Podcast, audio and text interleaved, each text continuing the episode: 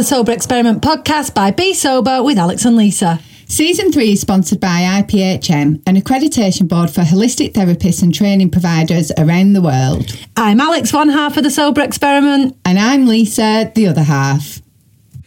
Hello again, Lisa. Hi, Alex. Nice, nice that you're on time today. I know. Well, I wouldn't be, would I, normally? But we've already done one podcast this morning. We have. So we're doing a special today, aren't we? A special release one to mark the end of Children of Alcoholics Week, which is hosted in the UK by NACOA.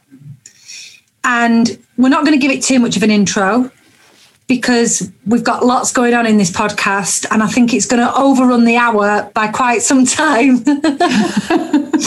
um, so we've got Josh Connolly and Ceri Walker, who are both NACOA ambassadors. And we're going to have a general chat about life as a child of an alcoholic, life as a sober parent.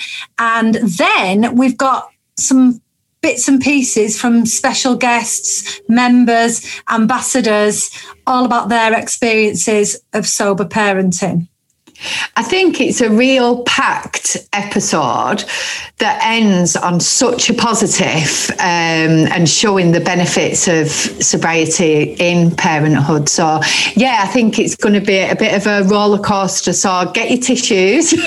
Yeah, um, but but we get promise your coffee. it. Get a cup Yeah. of coffee. Don't forget your milk frother and um, enjoy. And also, I just want to say a massive thanks to everybody that has been sharing our stuff this week. It's so important. You know, it's not often we do ask people to be sharing our stuff, but you know, it's really helped reach lots and lots of people. So thank you for that. Well, can I add a thank you as well then? Because I want to say thank you to all our members, the people in our support group, our ambassadors, and all the people, our sober friends out there across the globe who have actually contributed to make this episode so special. And thank you in advance because we know when this comes out that you've all agreed to share it massively and bring awareness to our favourite charity, NACOA. Well, my thank you now seems a little bit lame. So everything she just said. Hello, Josh. Hi. Ceri, How we doing? you're fully sideways on, and I know I said sideways, but you're actually sideways on if you can turn. That's very strange. It is a bit strange. Hmm. So should I go back that oh, way? there round? you go. Now you're now you're up the right way. How are you both? I'm good. I'm doing all right. Thanks. Yeah. Uh, yeah. yeah. Been a busy week, so but uh, good. Feeling good. And you, Ceri, are you good? Yeah, yeah, having a bit of a crazy week because my son's bubbles closed at school, so I'm working next to him, which I've just realised he speaks every five seconds. So it's a bit mental. Good. Good.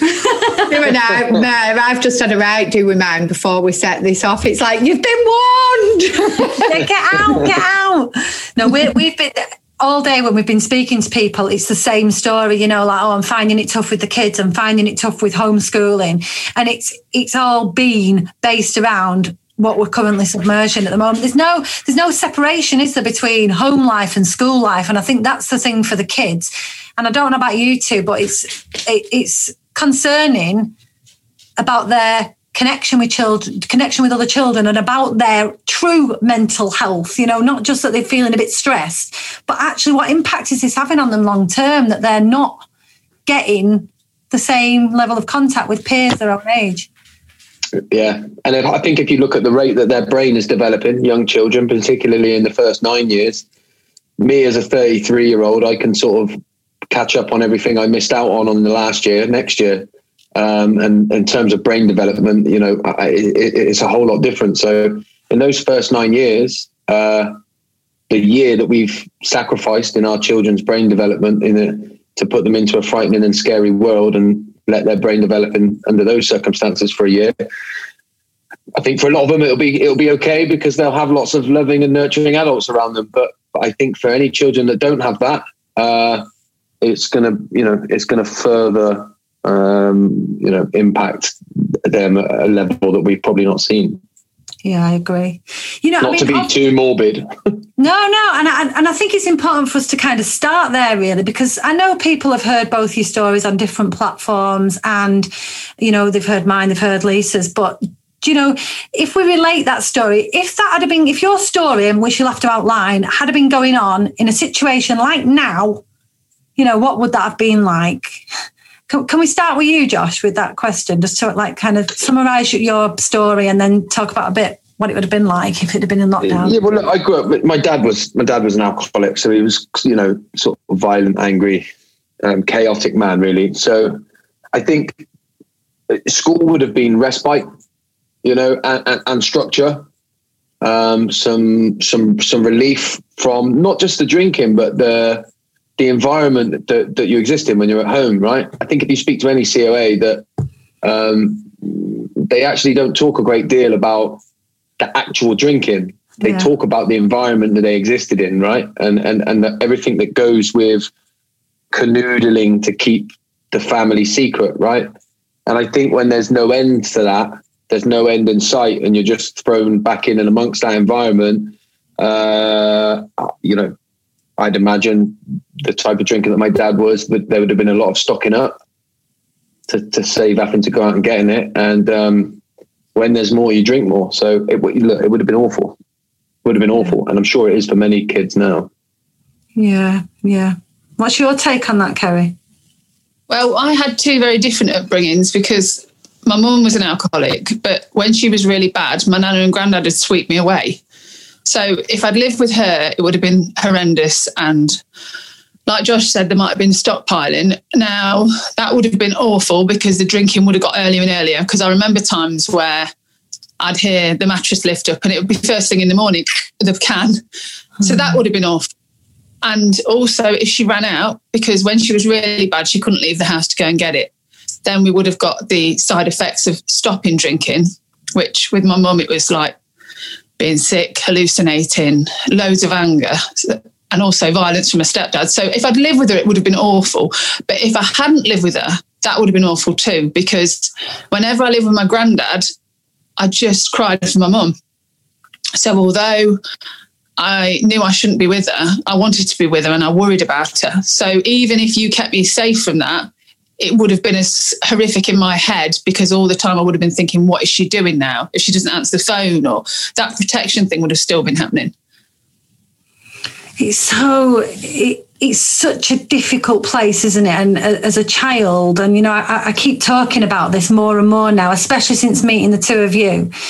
That place of being afraid, being scared, being worried, being anxious, not knowing what to do, but wanting to protect them at all costs. You know, like I've still not come to a full understanding of that. I, I know I haven't. I'm still trying to process that those two things can coexist. Mm. Yeah, I think the um, the love I felt for my mum, the unconditional love, was as strong as the fear. So the two together just were so confusing and they still are to me now some days i'm still very angry with her some days god i miss her it's yeah it is really hard to i don't think you can get your head around it yeah. i think i think as well what the, you know the main thing that you have to know is that in those initial years right we're, we're completely dependent upon our parents so it's not like um it's not a desire we don't desire to get our parents to love us it's a biological innate need as a child in this world to attach to your parents. And so when your parents are the ones that are scaring you and frightening you, you literally only have one choice, and that is really to put it on yourself, to abandon yourself, and to try and find a way to make it work. And this is why I say people say children are, are resilient, and I say they're not naturally resilient. They're natural born survivors, and they'll adapt to the environment to make sure that they can find attachment to somebody that's going to look after them. And if the person that you're trying to attach to happens to be wrapped up in their own addiction, then it's yourself that's going to suffer. You, you, you have to do that because you, you have an innate biological need to attach to that person. So, so that's, I think, where it becomes so confusing. And then what happens is as we grow up and sort of start to get more of a rational brain when we move past like seven, eight, nine years old, then we can start to kind of rationalize things in a little bit of a different way. And I think that's why the teenage years and early adulthood is where you start to feel all the kind of mixed emotions. But but before that, I think for most COAs, it's whatever has to happen in order for me to be able to try and seek love from my parent, then that's what will happen. And I think that's the most damaging that's the most damaging part, really. That's the like long lasting part. So, what impact would you say it had on you as an adult? Then, you know, going through that as a child, and then what, you know, what impact, positive or negative, has that meant for you now as an adult, Josh? Well, I think uh, most of the things that I struggle with can be traced back to the idea that in and of myself, I don't feel like I'm lovable. So, you know, self love and, and, and the value in which I'm supposed to place in myself is something that's supposed to be installed in me in those initial years by normally two loving and nurturing adults that could show up for me. If they can't show up for me in order for me to gain the idea and to understand my value in the world and know that I am lovable just as I am, every single child should have the right to an adult that loves them when they're angry, sad, rageful, jealous, lonely, tired, moody, upset, happy, joyful, all of those range of emotions, and shown that you're lovable in all of them. Yeah. Then you'd grow up with the self love and the knowing that that dependence upon your parent would breed enough independence in yourself to be able to become interdependent when, when you grow up. But the absence of that has meant that nearly all of my behaviors, everything that I do, is trying to seek some kind of validation for who I am. I, I, you know, I'm completely incapable of, well, not anymore. I have been in my life completely incapable of conveying my needs, even if it's as simple as, um, even if it's as simple as sitting on a train, yeah, and somebody sitting next to me and taking up too much space. I can't just go, excuse me, can I just move my arm there? Yeah. I'll just sit cramped up against the window through, through, through a complete inability. And I might start trying to manipulate the situation, do a little bit of grunting and moving about, and then I'll start getting annoyed that they can't notice when all I really need to do is convey my needs, right? So it kind of seeps into everything that I do. So when you ask, you know, positive and negative, for me, in a lot of ways, the answer is every all of it. Yeah, yeah I, I get it. I get it, and I can relate to that to some degree. To some degree, to me trying to get my needs met. I always find yeah. it so interesting to speak to you, Josh, because I I don't really um, connect with being a child of an alcoholic, although alcohol was completely a normal thing in my life growing up, completely normal. I was surrounded by it. Then we got a pub. So everybody I knew, everybody I socialised with, everybody I spoke to drank. But it's not necessarily something that I've ever associated associated myself with. But every time I speak to you or hear you talk, I'm like, oh my God, I get that. I feel like that. I understand that. And I think not necessarily from just being brought up around alcoholics, I suppose. I had a pub. People used to come in, they used to be banging on the door at like 11 o'clock in the morning to get in. So I don't know why I'm so afraid of saying it. But also, then I ended up um, being married to an alcoholic, and I've seen the devastating effects that that had on my own children. So I kind of relate to what you're saying through growing up, but also really sadly in what I've seen my own children have to go through with a stepfather as well. So there isn't really a question there. I just kind of wanted you to know that every yeah, time you talk, I'm like, oh my god. but, but, but, but I think I think in the end, what you start to realise is actually, as you know, COAs, what COAs experience is level 10 of something that nearly everybody experiences probably at level one or two. Yeah. Because we're all, you know, we're all living the human condition and kind of struggling with it, right? I, I don't think you'll ever meet a parent who is 100% present and fully in them, embodying themselves and present with their children 100% of the time, right? So I think we all experience some level of it. Uh, but, but, yeah. but as COAs, I think it's like, you know, it's the top the top level, if you will, when yeah. when most people are experiencing a, a, relatively low level. You know what I'm beginning to realise, um, obviously through my connections with you, you both, um, is it's actually much more common than I actually ever realised to come from either a dysfunctional family, as we kind of categorise it, or to be a COA. And, you know, Ceri, obviously you've done loads of work with NACOA over the, both of you have, but I'll just come to you for a second, because your experience is very similar to mine in that you did have that safe adult to go to, you know, with your granddad and I had my auntie. How do you think having that safe adult in your life has impacted on you as an adult and on the ways that you model behaviours to your children? I always think if you've got some sort of role model, you'll be okay. I can't imagine if I'd had no role model how I'd be now. But I kind of gauge everything I do now on what is normal on my upbringing with my granddad because it was such a contrast from my mum. There's bits I can still take from her, aside from the drinking, that I really want to be like. But I think, yeah, most of it um, is all from him and the way he was my security. I had no security. I didn't feel safe with my mum. She couldn't keep me safe, but my granddad could. So it's really important to me now that I keep my children safe. Hmm. But my problem is that because I'm still quite traumatized and and I think I am. I think it's an ongoing thing for me. Since I've had children, I will do something and I'll think that they're traumatized. So I'll do a little thing, I'll get something slightly wrong, and I'll think, oh, God, I've traumatized them. And I think they're thinking this now, but they're not because they're not me and yeah. they're not in the environment. They're safe, they're secure, they're happy.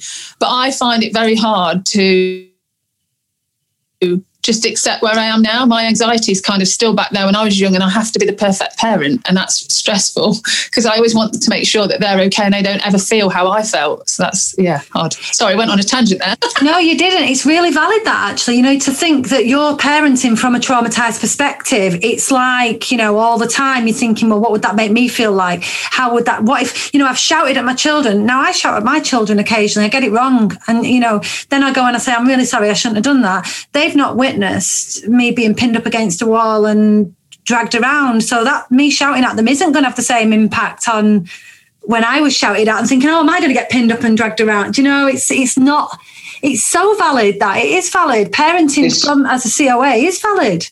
Yeah, definitely, and I think it will resonate with everyone. It certainly resonates with me, and I do. But I do think the difference is is that the difference is with us as parents. You know, you've just talked, Alex, about kind of shouting at your children, right? Mm. we all, you know, I say if you get it right 30% of the time, you're doing well. Yeah. So, but, but the difference is, I think the big difference is if I shout at my kids, when I do catch myself and I really ground myself, I go back and I let them know that I was wrong and that their feeling of being pissed off or whatever they are with me is very valid and very right. I grew up in, you know, most of us grew up in an environment where, where all that was trying to be swept under the carpet. So if I even voiced my opinion that I don't like it when you shout at me, it would be like, oh, stop being so silly, get on with it, right? Yeah. And it would be me. So it, of course it would reaffirm that. Um, but I think you know one of the best questions that we can ask ourselves all the time is, am I coming from a place of wounding or am I coming from a place of like presence? And so much the ways that we perceive ourselves when we're coming from that. I know this is true for me. When I'm coming from a place of wounding, you know, you, you sort of wake up to that. And then rather than just thinking, right, I'm, I'm not going to come from the place of wounding anymore, you just deceive yourself in, in new ways so that you still come from it. Right. And that's that kind of, that's why I really resonate with what Ceri's talking about because, you know, sometimes Leah, my wife, has to just say to me, Josh, we don't have to look for the meaning and kind of go deep, like, like they were being annoying. Like, you know, they were being annoying and you snapped. You said sorry. Like, don't worry about it. And, you know, that's why I always say you've got to be a little bit careful because, you know, for all the stigma that we want to get rid of when we talk about mental health, sometimes I need my, my wife to say to me, get a grip. Like, do you know what I mean? So I can go, oh, yeah, she's right. Like, I'm just, you know, trying to look for the deep spiritual meaning and how traumatized is my child going to be because I've snapped at them. Do you know what I mean? So yeah. I totally, it totally resonates. I get yeah. it as well. When you said earlier about though that you're not resilient, I, I've had so many friends that have said like, I don't know, I moved my son's schools we've moved house and I moved house so much, I moved school so much, and I'd be like, oh God, what's it going to do to him? And then she'd say, children are resilient, it's fine. I'm like, they're not. And I do believe that you've got to be careful that you don't like I don't know. I just, I don't know. I'm just a bit more sensitive to that, but too sensitive. Like they are to a certain extent, but yeah, I do still worry too much. Which again, again, the thing that I would say about that is that they have huge capacity to be resilient, and you could move a, a child's schools every month, right? And they would adapt. And if you were there with them, really present with them, validating every struggle that they had in it, you know, you are moving schools. This is different. I'm here with you. I understand that this might make you angry, that you might be annoyed. That of, of course you wouldn't want to move them schools, but the the, the, the, the presence of yourself with them in that experience is what makes them resilient. Yeah. Take take that away and move them schools every month. They can't comprehend what's going on. They don't have the rational brain that us adults have. So what will a child do? There's something wrong with me. I can't adapt. You know what I mean? So, Yeah. like, I think children have a huge capacity to be resilient because they're resourceful and they're adaptable. However, if they don't have a present and nurturing adult in their life to help them comprehend what they're experiencing, then they, would- th- th- then I wouldn't call it resilience. I would call it survival. Yeah, Yeah. and that's why I've got loads of unhealthy coping mechanisms. Yeah, because actually they weren't that unhealthy when you put me back in the unhealthy environment that I once existed in. Yeah. They actually yeah. make a lot of sense. You know, being anxious all the time, in fight or flight all of the time, makes sense when there's a fight going downstairs every day. Yeah, Yeah. but I'm not a defensive child anymore. That's the difference. Yeah, I think Lee, so Lee- interesting. Go I know. I know you're kind of my co-host on this podcast, but I, just, I want to ask you something because you, you've, like you say, just going back to what you said about you and your ex-husband, and obviously, you know, you stopped drinking because you wanted to provide that stability that Yeah. Josh is talking about. Your children were impacted with your husband's instability, yeah? Massively, yeah. And I don't think I ever realised this. And you know, weirdly, I've stopped drinking. It's two and a half years now. And this last week or two, it's been really on my mind, and things have kind of come to the surface, if you like. And it's little things like my children, before I met my ex husband, um, our house was like the house where all the children came. The garden was full of children. They stopped over, they slept over. It was like a real fun place to be. And slowly over the years, I realised that my children's friends didn't knock on the door anymore. And the reason they didn't knock on the door anymore is because, particularly my eldest daughter, was so worried about what kind of mood he would be in if they did knock on the door.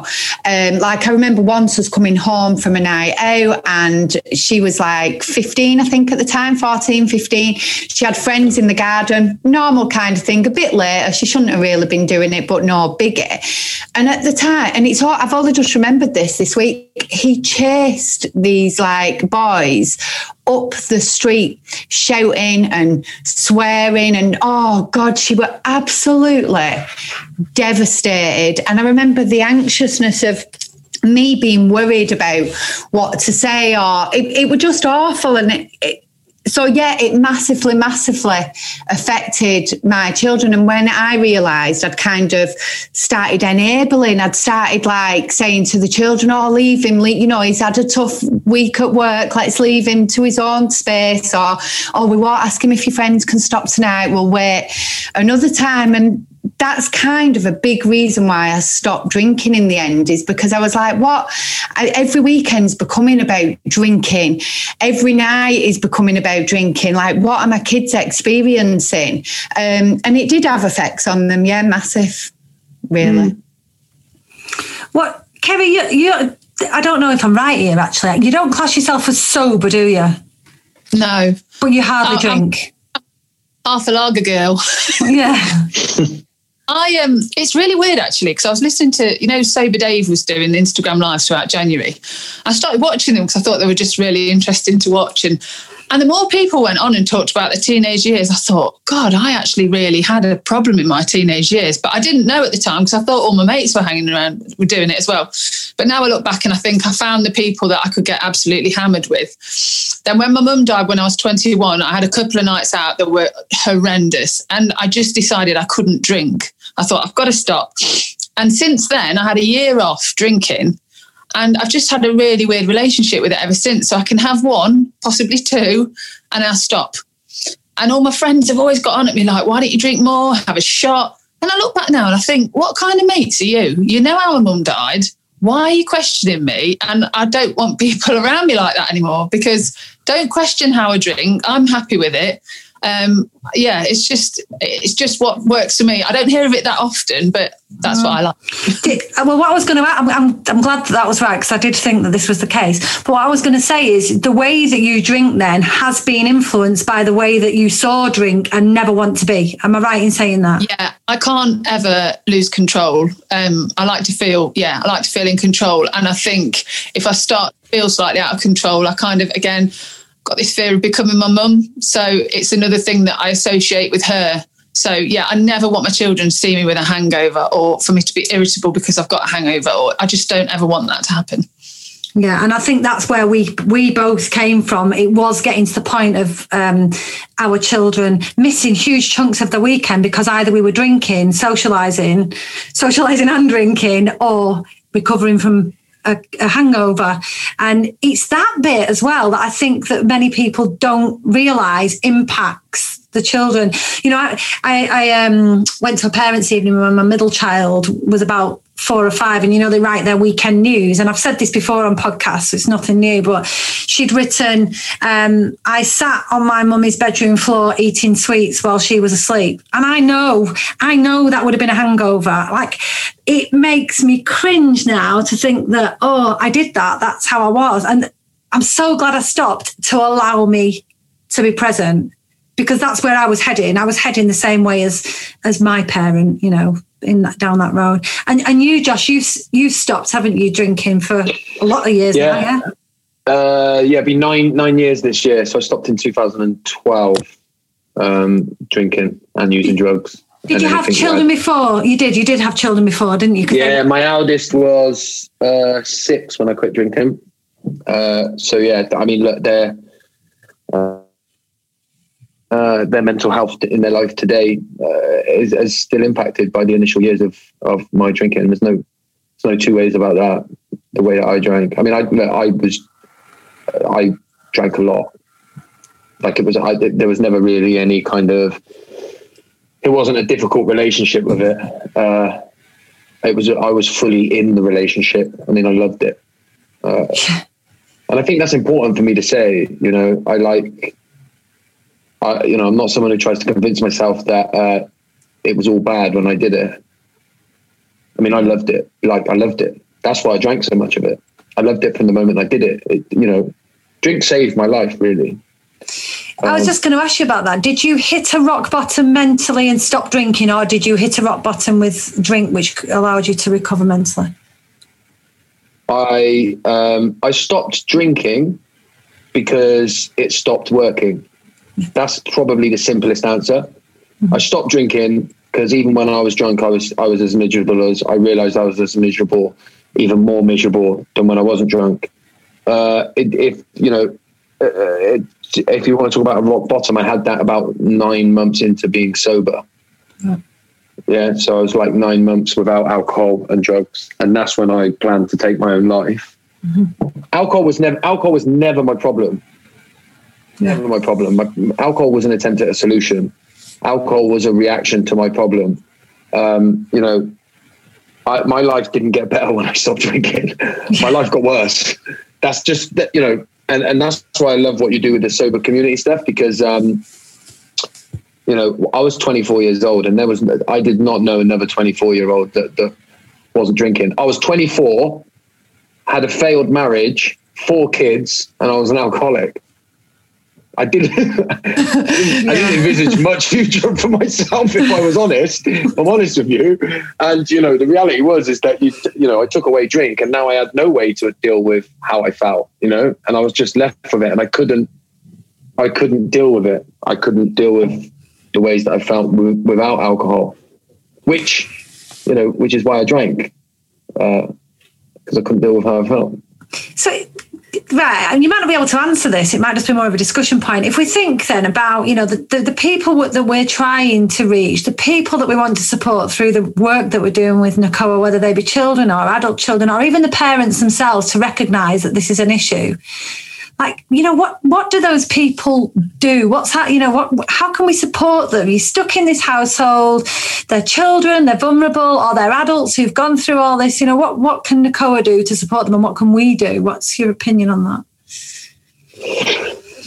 The main thing that I say to anybody is to focus on yourself and your own well-being right? I think this is why community is so important and because the, the the the person who can help somebody who's trapped in addiction the least are the people that are in loving relationships with them, be it husband, wife, children, or close family. Right? They're the ones who can't help. And in fact, their attempt at help often becomes part of the problem.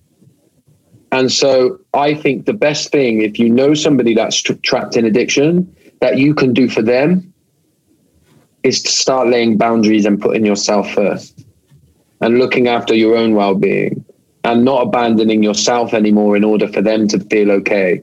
I mean, Lisa, you talked a little bit about how, you, you know, with your ex partner, how it started going down the route of you and the kids start changing your life yeah, so yeah. that he gets to carry on in a way let's avoid him let's not upset him right? Let's do this. Let's let's let's build our lives around our fear of the person and their addiction. Yeah. and of course i'm not a big fan of the word enabling because actually i just think in and of itself it's actually part of the addiction. You are just trapped in part of the addiction. So i think you know, the best thing that we can do is help and support from an NACOA standpoint is help and support support the, the children or adult children to be able to um, reconnect with themselves and start to put themselves first and look after themselves in a meaningful way. You know, the six C's um, that I won't try and quote because I can I normally reel off the first three and then start stirring. But but uh, you know, focusing on that person's health and, and, and well being in that way, I think is like almost the only thing that we can do. I don't know, Ceri. What would you you might be able to articulate it more as well? For me, um, I didn't know that I was a child of an alcoholic. So I always take it right back to basics and think I need these children to know that they are the child of an alcoholic because until they realize that, they just think they're the, they aren't normal and they're the only ones in the world and there's nothing they can do about it. So just getting the message to them that, like Josh made up, COA is a thing. We're, you're not alone and we're here. And to give you whatever support you want. You don't have to speak out. Like that's the scariest thing ever. I would never have spoken out about my mum. Not for a long time anyway, not without a lot of trust. But to know that I could look on message boards or call the helpline or just just to read one I can remember the first time I read the first story on um, the website, just like, what? How are you the same as me? How is this possible that I'm not the only one in the world that's gone through this? Yeah. Mm. I, think I did know, you know. I think I, have been given this thought. I, I, don't know if it was you that asked me about it, Ceri, but I think I did know I was a child of an alcoholic, but became completely disassociated from that identity. So I wouldn't say it was so much that I didn't know I was there. I didn't think I needed help. Do you find yeah. that? You hear that all the time, just people saying, Yeah, my parent drank, but I don't think I was a child of an alcoholic. It was just normal. But then the more you get to know them and they hear more about NACOA, they're like, oh, actually, I do feel like that. Yeah, that did happen. Oh, maybe I do. yeah. It's and I think there's a lot. Well, I, I mean, if you imagine getting reaching your adulthood and fully admitting yourself the truth at 18 years old, say, right, hypothetically speaking, my dad was an alcoholic and we never really had a proper relationship. That is, you know, it's it's towards your adulthood that you would start to be able to digest that and, and, and actually understand that at any kind of level. Mm. And then it's too late. Mm. So why would you start to admit to yourself? Let's leave it over there. Yeah, let's carry on with the narrative. They weren't that bad, but people have it way worse. We always do that, don't we? Yeah, yeah, yeah. You know, definitely. They, they, you know, people have it way worse than me. It was bad, maybe, but you know, people have it way worse than me and then let me get busy doing the things that I need to do in order for me to feel okay. Drink alcohol, uh, I don't know, count my calories, eat too much ice cream, whatever it may be. Let me get busy doing that and keep the nice kind of uh, idea of my childhood, keep that narrative, and use every kind of external thing that I can to push down my truth. Mm-hmm. And I think what we do that, and most of us reach a certain age, be it mid, late 20s, early 30s, 40s, whenever it is, but we can't keep it up anymore. And the, the, the, the drink stops working or whatever it is, and it comes out. And then we've got, we've got no choice but to face it. And I guess that comes back to what you were saying about the resilience, because I always thought I was an incredibly resilient and strong child. But actually, when life's problems, which everybody has, did get me down, they got me down. You know, like I didn't have the coping skills to deal with normal life events. And I, and I guess that's where it, it dawns on people that, oh my God, this has come from a traumatic childhood. Yeah. Mm. I, I never thought that um, my life was okay and everything was okay. I thought it was horrendous. I thought my childhood was horrendous, but I thought I was just a bad person and that it had happened. I didn't compare to my friends. I didn't compare to anyone. I just thought I've been awful and my mum drank because of that. And I took it all internally to, I wouldn't say I brushed it under the carpet, but I couldn't, I don't know. That was just how I thought of myself. So I've just had to really work on myself that I didn't cause it all. Like, again, one of the six C's, I thought I caused everything. Um, that's mm. what I've found more. And I think, again, you know, that's another narrative that protects ourselves from the ultimate truth. Yeah, yeah, it is, isn't it? Yeah. That, that, that, you know, in your case, I don't want to sort of tell your story, Ceri, but in your case, your mum had a problem and was, for many different reasons, unable to kind of be there in the way uh, a more healthy mother might have been. You know, a more healthy is wrong terminology, but you know what I mean. And so I made out that it wasn't that bad because that was better than dealing with the truth that my dad was incapable of being forming a loving relationship with me in the way in which I needed it and wanted it. So I think like the levels of deceit that we kind of tell ourselves, whether you, you know, lots of people are like Ceri, they turn it in and say it must have been my fault, it must have been something with me. I went to avoidance. Mm. No, there's nothing to see here. It's, it's not that fine. Give me another beer. Let me, you know. I, am not angry. I'm fighting a football every week. I'm not angry about my childhood. Yeah, I'm, I'm, I'm in a fight left, right, and centre, right? Because it's it's you know it becomes uh, my my tactic was avoidance. So I think you know what what tends to happen is we we form some level of deceit to protect ourselves from the ultimate truth because the ultimate truth is in essence too painful to bear. You know. Yeah, so it was never so it was never our parent to blame, but actually it was our parent to blame. But we couldn't cope with again that feeling of being unlovable and rejected. Yeah. Yeah. How can you comprehend that as a child? You can't. No. But what you can Especially do is blame yourself. Yeah. Exactly. And you then know, also, if you blame normal. yourself, you can get busy trying to get better. So then you get control. I can't control my dad drinking, but what I can control is how hard I try at school yeah. or how funny I am when everybody's over. Yeah, I can control that stuff and try and be good enough. Mm-hmm. You know, so so of course it makes sense. Makes sense that we go like that. Makes perfect sense, really, when you hear our stories. Yeah. You know what I'd love to ask you because I know a lot of parents listen to our podcast, mums in particular, and they might be sat there listening and thinking, oh my God, my poor child. this is what I've put them through. I've now stopped drinking, but my children are suffering the effects. What can they do to to help their children now? Well, for me, I wish my mum just said that she had a problem. She never said it. It was always in my head. I was like, is it actually happening? I'm finding cans everywhere, but it's not even real. So I could never accept how I was feeling. And I was always trying to fight it off because in my head was it actually happening? So be honest start being honest start having those conversations and giving your child space to have all these emotions. I wish i could have said like i'm really scared. Am i going to go to school and you're going to come and embarrass me today? Have you really stopped drinking? Just yeah be honest. Yeah. I think that is like the, the key element is to get present with your kids. But i would say to any parent um, your kids know everything whether, whether you like it or not, you can pretend yeah. they don't if you if you don't want to. They actually know more than you're willing to admit. So so what I would say to any parent is the best thing that you can do for your kids is work on yourself. To start to understand the the the, the sessions, the, the the moments and stuff that you avoid over the last nine years. I mean, I'll tell you a story about my son. Actually, this was like probably two years ago now. So I'd stopped drinking. You know, I'm very open with my kids about drinking. Da, da, da the journey didn't stop there for me. I didn't stop drinking, and then six months later, I was the perfect parent. Yeah. For for for a while, I was just the same dad, but I didn't drink.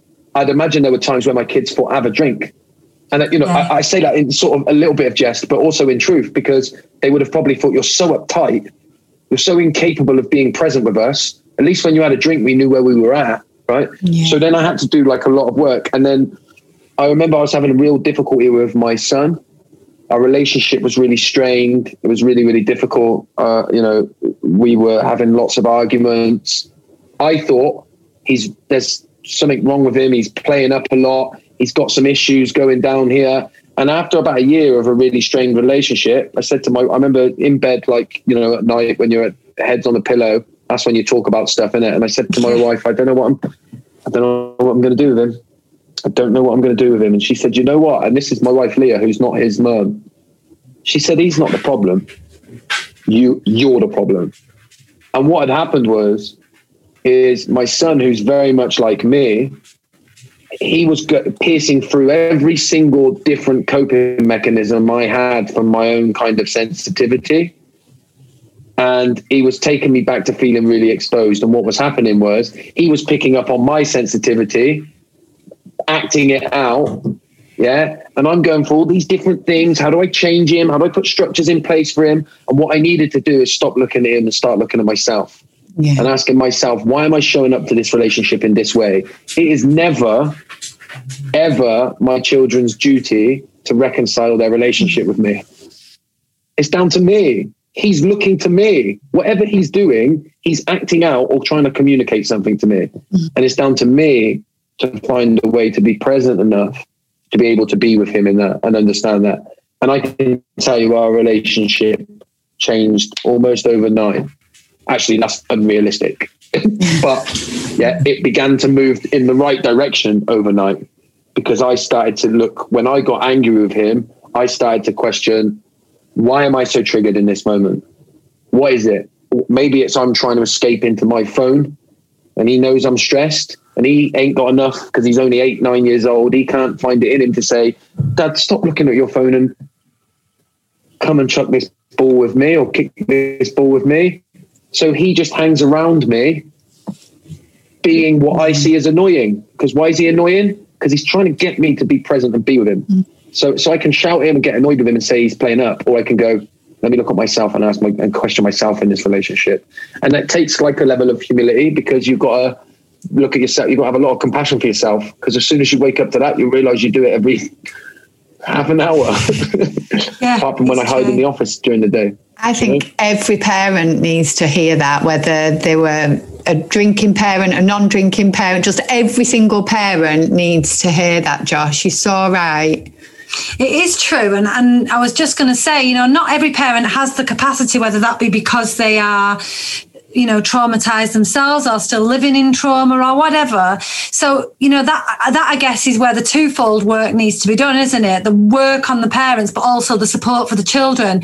And if if an adult hasn't got the capacity to support their child even if they're sober and no longer drinking can, you know could, should that child go to NACOA should that child go and seek help with the parents advice with the parents help? Can they put them in touch? Absolutely. Yeah I mean, I've not been on the helpline. I, Ceri, have you been on the helpline or the message no. boards? So do we do we know? Do they get um? Does because I'm not on the helpline and I know you're not on the helpline, Josh. But does the does the and you're not Lisa? We're all useless, really. I've worked on, I've worked on the email. I've worked on the email helpline.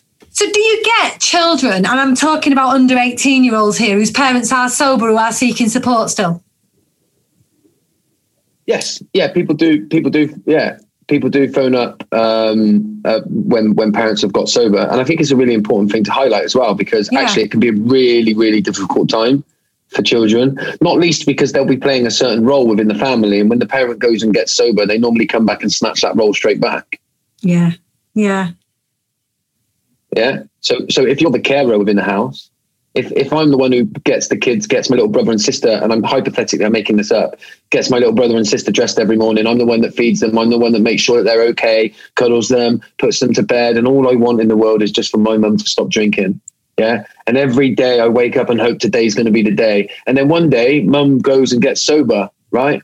Comes home the next day, is completely not drinking anymore, is all high on being sober, starts putting all the kids to bed, starts making all of the dinner, and all of a sudden, I start thinking, I want mum to drink again, and I've got no idea why.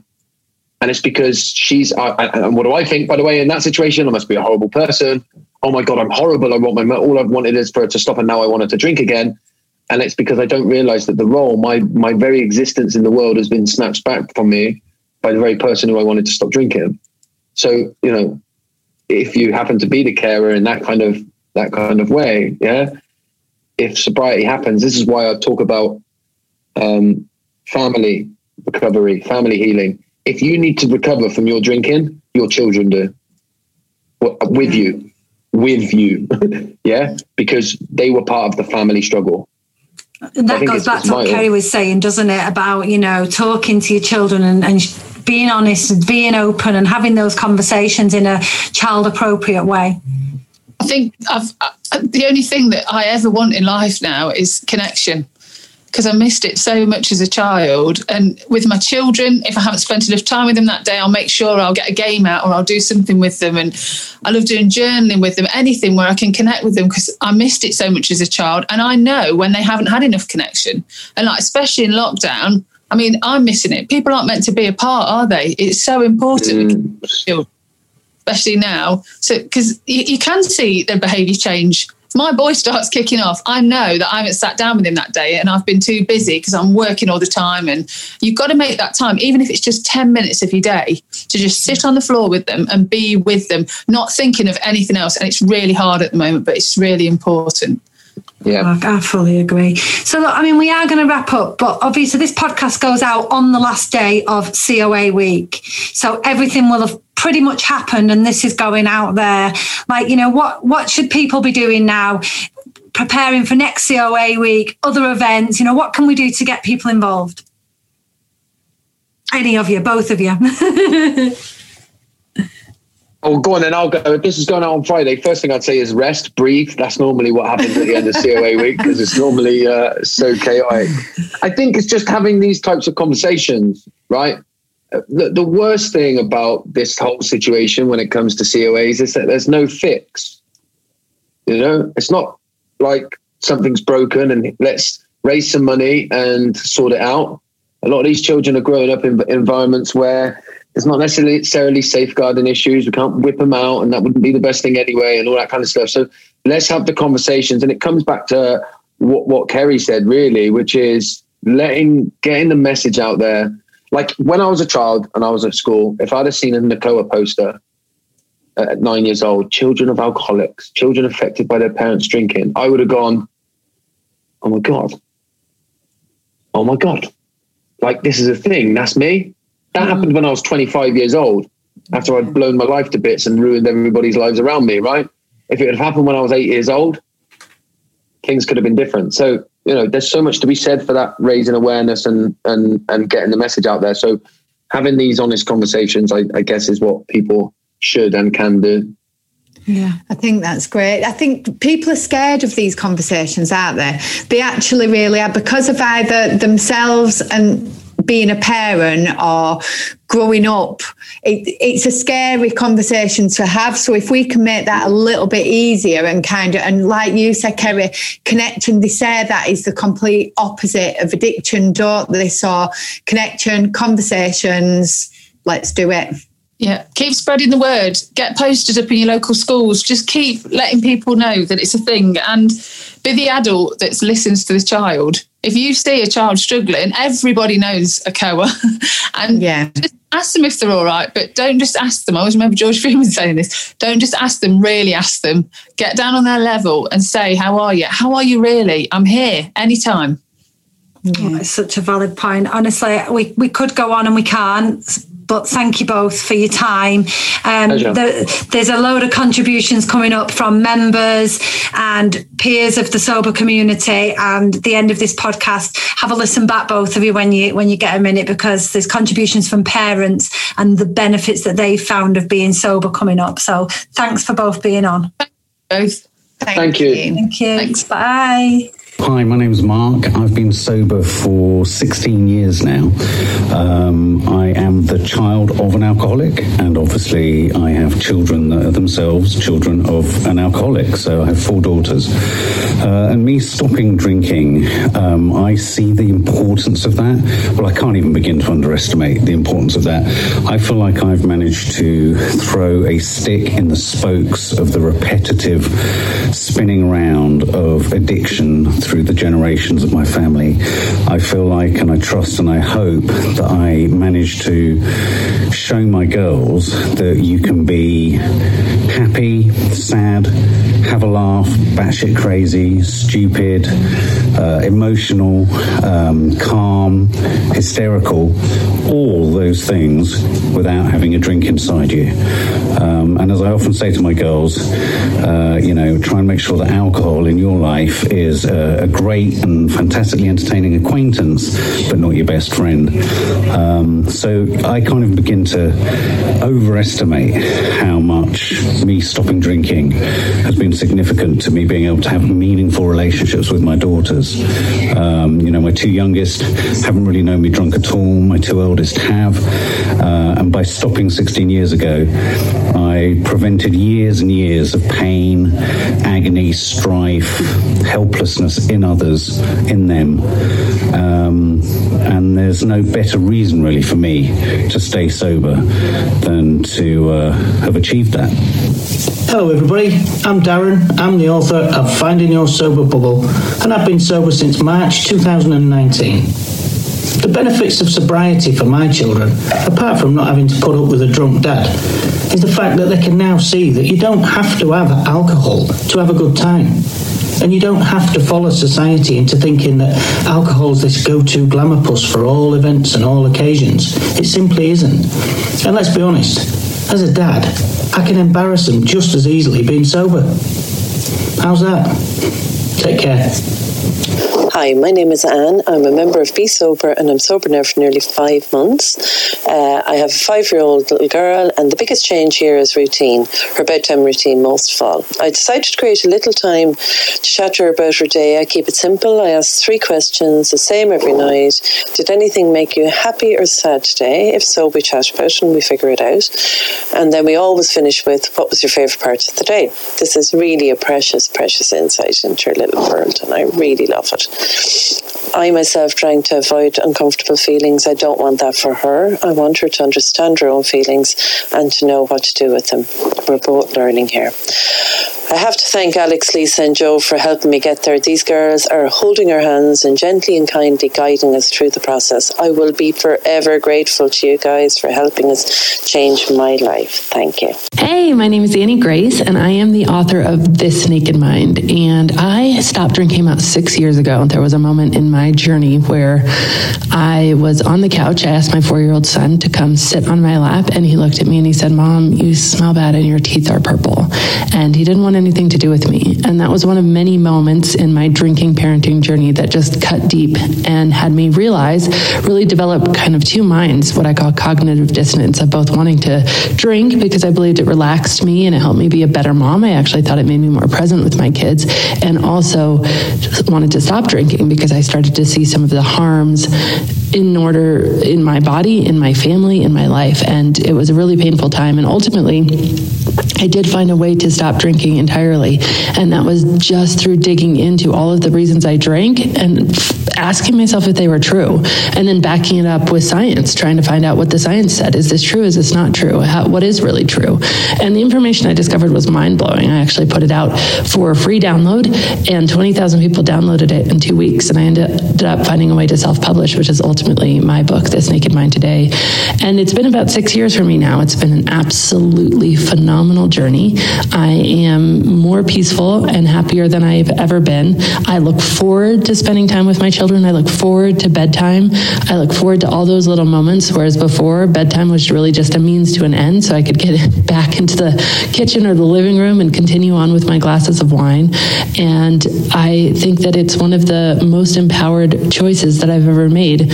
But I also think that when we talk about this and have this conversation, it's so important to know that we're just doing the best we can with the tools we have. And as parents and as moms, we really were just trying to make things better. There was no bad intention in my drinking. It was me trying to survive my life. It was me trying to escape pain. It was me trying to be more present. It was me trying in a way that wasn't actually serving to be the best mom I could be.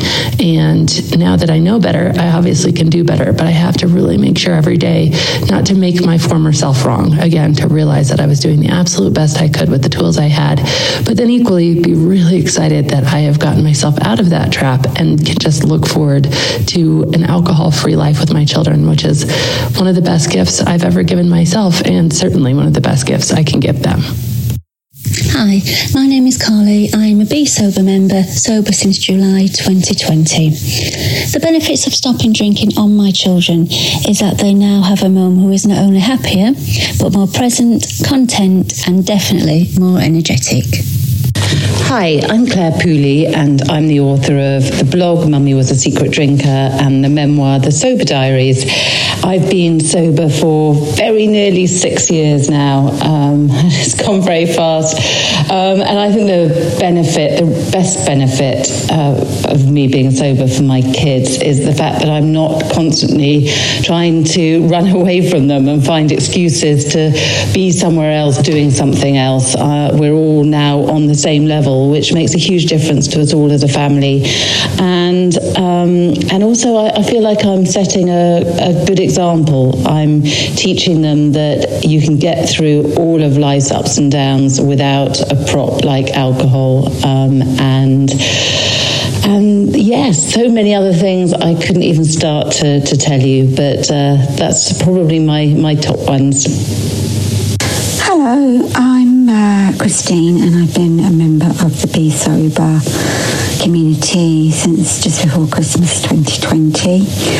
Um, I have um, a grown up daughter, she's 23 this year, and since I've stopped drinking, my relationship with her has improved tenfold in that um, I can advise her from a sober perspective, really, and um, drinking doesn't get in the way. She listens to me more carefully, and um, she's got more trust in me than she had before. Hi, I'm Julia Carson, the author of Sober Positive. I've been a sober parent since February 2017, and I think the biggest differences for me are I enjoy being a parent more, I am present as a parent more, and um, I have so much less guilt and shame around my parenting. I'm not saying my parenting's guilt free because I'm human and I'm a single mum and I'm torn in different directions all the time, but I don't feel shame about how I behave as a parent ever. And that has been pretty life changing for me. Hi, my name's Irene. I'm a Bee Sober ambassador. I've been sober since the 31st of December 2018. The benefits of me being sober for my children, Ted and Albert, are that I show them weekends aren't for getting drunk, weekends are for having fun. Hi, I'm Janey Lee Grace, author of Happy, Healthy, Sober, and host of the Alcohol Free Life podcast. I've been sober since the beginning of 2018, uh, just over three years. And the benefits of sobriety for my children is that I am who I really am. I'm much more present. I'm much more authentic. It doesn't mean I don't sometimes get things wrong, but I uh, I treat them fairly now, and I, you know, that's my biggest regret. That's my only regret is that I didn't do this sooner, so that I could have been more present and more of who I really am um, for my kids. I so wish I'd done it sooner, so that I could have been a better role model. But hey ho, you know, better late than never. It's the best thing I ever did. Hi, I'm a Bee Sober member. I've been sober now for six months. Um, mm, I started my sober journey because my 13 year old son asked me to stop drinking because I was going to die. Um, so the next day I had stopped drinking. um, it's not been easy. The physical side of it has been a lot easier than the mental side. I've been having a lot of counselling to wade through why I was drinking so much. But the impact on my children has been phenomenal already. They say I'm so much nicer, I've got so much more patience, I'm so much more present, um, and I didn't actually realise just how much damage I was doing them. My nine year old daughter said to me last week, Mummy, I've just had the best Christmas ever. Because you weren't drunk and shouting at me all the time. And she said she didn't realise just how much it affected her. And I feel awful about all of that, but at the same time, I know that the only way I can make that better is by staying sober now and carrying along this journey. And my life is so much better in every single way without the drink. I'm Jo, one of the co founders of Bee Sober CIC. Uh, I gave up drinking two years ago. I gave up for myself. Um, I didn't see that my alcohol intake was actually affecting my children. Um, so they weren't part of the equation when I took the decision um, to go sober. I thought it was, you know, quite normal to drag your kids off to the beer garden on a sunny afternoon, um, let them run feral for a few hours while I got wasted with my friends. Um, you know, then the, the morning after, I'd be hungover, just in bed, leaving them to their own devices. Go and get yourself a bowl of Coco Pops and leave leave mum to sleep because I was feeling rough. Um, that repeated itself every single weekend. Um, and they just seem to get on with it, bless them. Because, well, what choice did they have? Since becoming sober and seeing the difference it has made uh, in my children's lives, I am a much, much better parent. I am present um, physically and mentally. Um, I've got more patience. I'm generally just a calmer person. I'm always first one up in the morning. No Mary Poppins, don't get me wrong. You know, kids. Um, kids kids are a challenge sometimes, and and we we have our difficulties, but we we work through them in a positive way, uh, and we just have much much more quality time. It's um, definitely now the one main reason why I would not go back to drinking alcohol because it's it's just so much better. Life is so much richer without it, and the kids are so much happier. Hi, I'm Laura. I'm a Bee Sober ambassador and I've been sober since June 2020. The benefits of stopping drinking on my children is that we now have a really good routine in place and we stick to it. Hello, my name's Liam. I am in long term recovery sobriety, uh, and that started on the 7th of June 2018. After many, many attempts, I might add, um, relapses and various different routes to recovery, but here I am. Um, so, yeah, I'm also one half a Wise Up. That's an organisation I started with a friend of mine who's in recovery from gambling. Um, and one of the massive benefits of my recovery is that I was able to start that organisation. And now I get to use my experience to kind of raise awareness around lots of different things, but addiction, recovery, uh, mental health, and you know, and that's massive. And I thoroughly enjoy it and I'm proud to do it. However, the biggest benefit is probably to my loved ones and in particular my three children um, who have got a clean, sober, and healthy dad. Um, and, you know, they were around when I was still doing what I was doing, but they won't remember it because they were very young. So they've got an example um, of how to live today. They've got a dad who's present. You know, I was always around them, but I wasn't present. Um, you know, I'm with them emotionally, I'm with them physically, and I'm with them mentally. Um, and I'm there for them. And I think one of the biggest things about my sobriety is it allows me to be consistent. It allows me to be consistent in their life, which is something that even though I was around them every day, I wasn't consistent, nor in my approach or in what they got out of me. So yeah, it's a massive thing. It's a huge thing to be honest.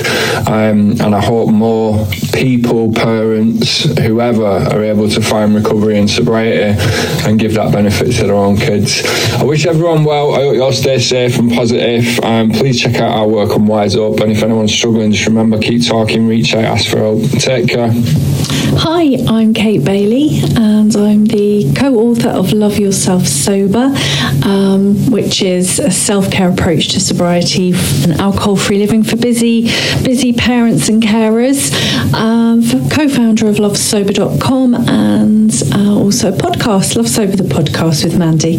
Um, I've been sober since July 2016, so coming up five years, and oh, what a journey and what I'm so grateful basically for my sobriety and in the way that it really it's a cornerstone of my family life, I guess. Um, super delighted to add my voice to the voices supporting the COA, um, really in their amazing work. And yeah, just to be present and well for my kids, really. Um, to know that I'm, I'm a bit of a taxi for my son at the moment, so I know no matter what day, time of day or night, I can I can be there for them, um, and that I'm really um, looking after my health and well-being. I mean, there's the obvious safety things, obvious, obviously those, but I think now that uh, you know we're available for to talk through things, to work through boundary issues, to work through our emotions to, in healthy ways, and you know, as I'm learning, I can help my kids learn, and and they help me learn as well. They teach me as well. So, you know, all round 360 benefit. Um, in my life and, and in my family with being sober. Hi, my name's Kath. I'm a Bee Sober ambassador. I've been sober since 2nd of July 2018. Um, the benefits of me not drinking on my children has um, been massive. My son and myself have a, such a better relationship. I'm more present, and he just really sees such a difference in me and tells me about it and says how proud he is of me. And that's really good. Thank you. Bye. My name is Jen, and I am a NACOA volunteer. Um, growing up in a household with a number of alcoholics is completely heartbreaking. Um, there is four generations of my family who are alcoholics. Three of them have unfortunately passed away due to their alcoholism. My mother is still an alcoholic today. Um, and growing up in that environment completely destroyed my personality and damaged my upbringing. Um, I decided to move away from that situation. Um, being the fifth generation, I decided myself I was going to be the full stop. So decided to stop drinking in January 2018, um, and I've been sober ever since. It's probably the best decision I ever made, and it's made me such a much more rounded, healthier person. I was able to focus on my career and my own development and work on my own self esteem and confidence in life. Um, it's completely changed my outlook and how I also want to be if we ever bring children into our family.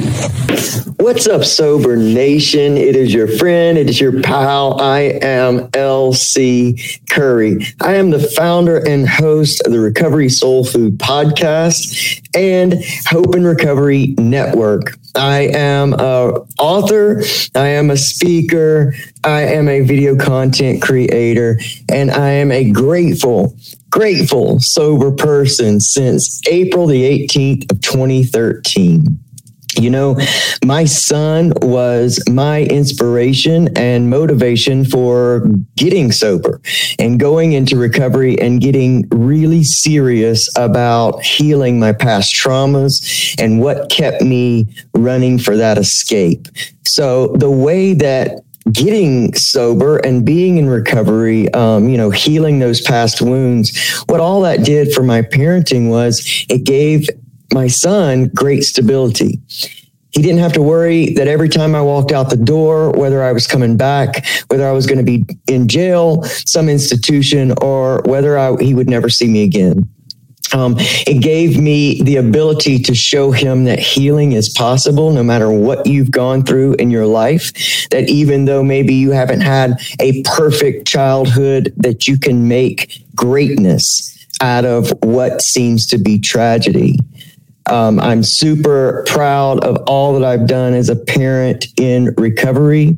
And I am just super honored and grateful that that I got to be a parent and and have my son. And trust me when I tell you that you know we don't always get sober or clean for ourselves in the very beginning, and that was true for me. I didn't love myself. I didn't care about myself enough, but I did look at my son, and I desperately did not want him to pay for or repeat my tragedies. And so, therefore, I'm so grateful. He got me up on days that I didn't want to get up and stay sober. He was my inspiration and my motivation.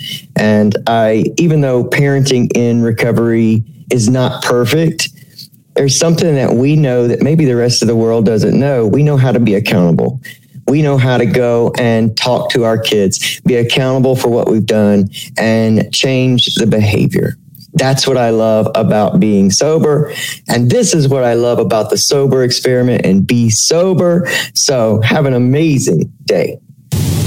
Hi, my name is Katie Walker. I am an advanced certified EFT practitioner and collaborate with Jules Vanderman. And we um, have developed sober programs, alcohol free programs um, for the likes called Dry July, Sober October, Feb Fast. And we hold these um, programs every couple of months to help people um, abstain from alcohol, particularly women. And I have been um, alcohol free since July of 2020, so nearly eight months, um, which is super exciting. And being um, alcohol free or sober around my child has been amazing just in terms of the connection, understanding, and um, presence, which I think is the most significant thing. I'm there fully present for her when she needs me.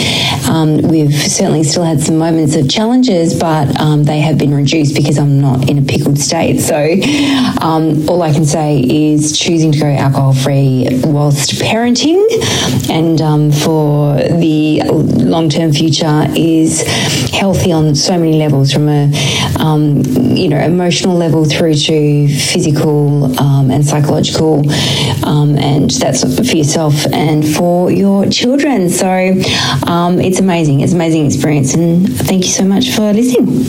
Hi, my name's Siobhan. I'm a Bee Sober member, sober since the 22nd of November uh, 2020. The benefits of stopping drinking on my children are being being available for them, uh, keeping the promises that I make. Uh, so if we can go somewhere, we go. I don't have a hangover, so we have to cancel, or I make up an excuse. Being able to pick them up, drop them off when they need it, instead of not being able to do it or giving them a reason so that they can then tell the friends, oh, I can't make it or I can't do this because it's interfering with my drinking. So just being an available mum, um, being there for my children, really important to me now. My name's Sean. Um, I'm the co-founder of the sobriety brand uh, Rock Sober. I've been sober six years now. Um, and basically, um, when my children were growing up, um, I was always a drinker but I, I never let that really get in the way of fatherhood. I absolutely loved being a dad to my two sons um, and, you know, never let them down. Um, although I used to obviously suffer hangovers in the morning, I would always get them to their football training and football matches. Um, I didn't think it was fair for them to suffer.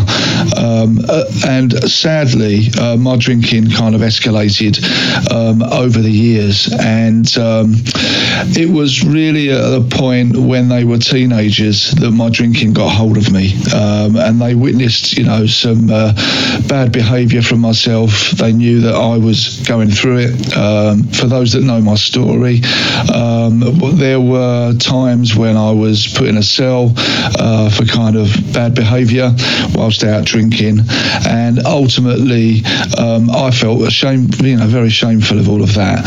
Um, but I think what they've learned from my mistakes is that obviously, you know, drinking, you can be having a good time one minute and literally, you know, within within 60 seconds your world can fall apart. And that did happen to me. Uh, me and my brother, uh, my brother being the other co-founder of Rock Sober, we always drank together and would always get in numerous scrapes, um, ending up in cells. But ultimately, you know, where my children were affected, uh, my alcoholism affected my work and it affected my marriage. I ended up breaking up with their mother, um, and we lost our house. Um, so they did actually go through an awful lot. But I think now they respect that I'm sober and have been, as I say, for six years. And um, my relationship with them has really blossomed since I've stopped drinking. And I think the main lesson to them is that they are aware of the dangers of drink. They do drink, but they drink responsibly, uh, and they totally respect my my situation. Um, so I think um, you know it's a case of being really mindful around children. I do regret um, the past and kind of what I put them through, um, but very grateful that they've kind of always stood by me um, and respected that it was an illness and it was related to my mental health. So um, to anybody out there that does fear, you know what their drinking's doing to their family, it feels like it's okay one minute, but it can really all fall apart at the seams very very quickly. So signing off, um, Sean from Rock Sober. Thanks for your time, guys, and uh, love you all. Hi, I'm Lotta Dann, otherwise known as Mrs. D, author of Mrs. D is Going Without and The Wine O'Clock Myth. I've been sober since September 2011. The benefit of my sobriety for my children, I have three sons, is that, oh, I'm just fully present for them any time of the day or night.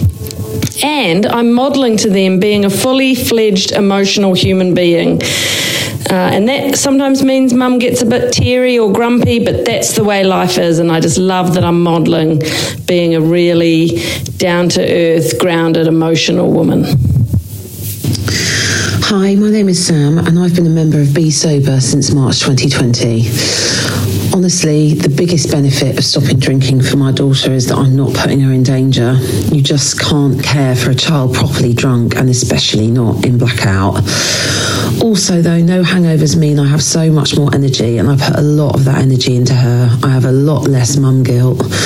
But now she's safe with me, and that's really the most important thing. Hi, I'm William Porter, author of Alcohol Explained. I've been sober since February 2014. Um, I think, with regard to parenting, the benefits for my children really are to have a role model that um, doesn't rely on alcohol um, and isn't reliant on alcohol for socialising, for stress, for relaxation. I think, from my perspective, um, I've enjoyed parenting more. I think the two things you need to be the best parent you can is one, energy um, and two, patience. Um, and I think alcohol, more than anything else, robs you of those two things. So we'd just like to say another massive thank you to Josh and to Ceri and to everybody that's contributed to make this podcast possible. And thanks again to everybody for sharing our stuff over on Instagram. Thank you. So, COA Week is a campaign to raise awareness of children affected by parental alcohol problems. It's celebrated internationally each year during the week in which Valentine's Day falls. In the UK, COA Week is led by the charity NACOA UK, who provide year round support. And this is the 12th year now it has been run in the UK. Together, we can increase awareness of this hidden problem and the support available. If you'd like to talk to somebody or you know someone who does, free confidential help is there for you. You can visit www.nacoa.org.uk, telephone 0800 358 3456 or email helpline at nacoa.org.uk. And of course, if you want some help stopping drinking or taking a break, please drop us a line at Bee Sober. Bye. Bye.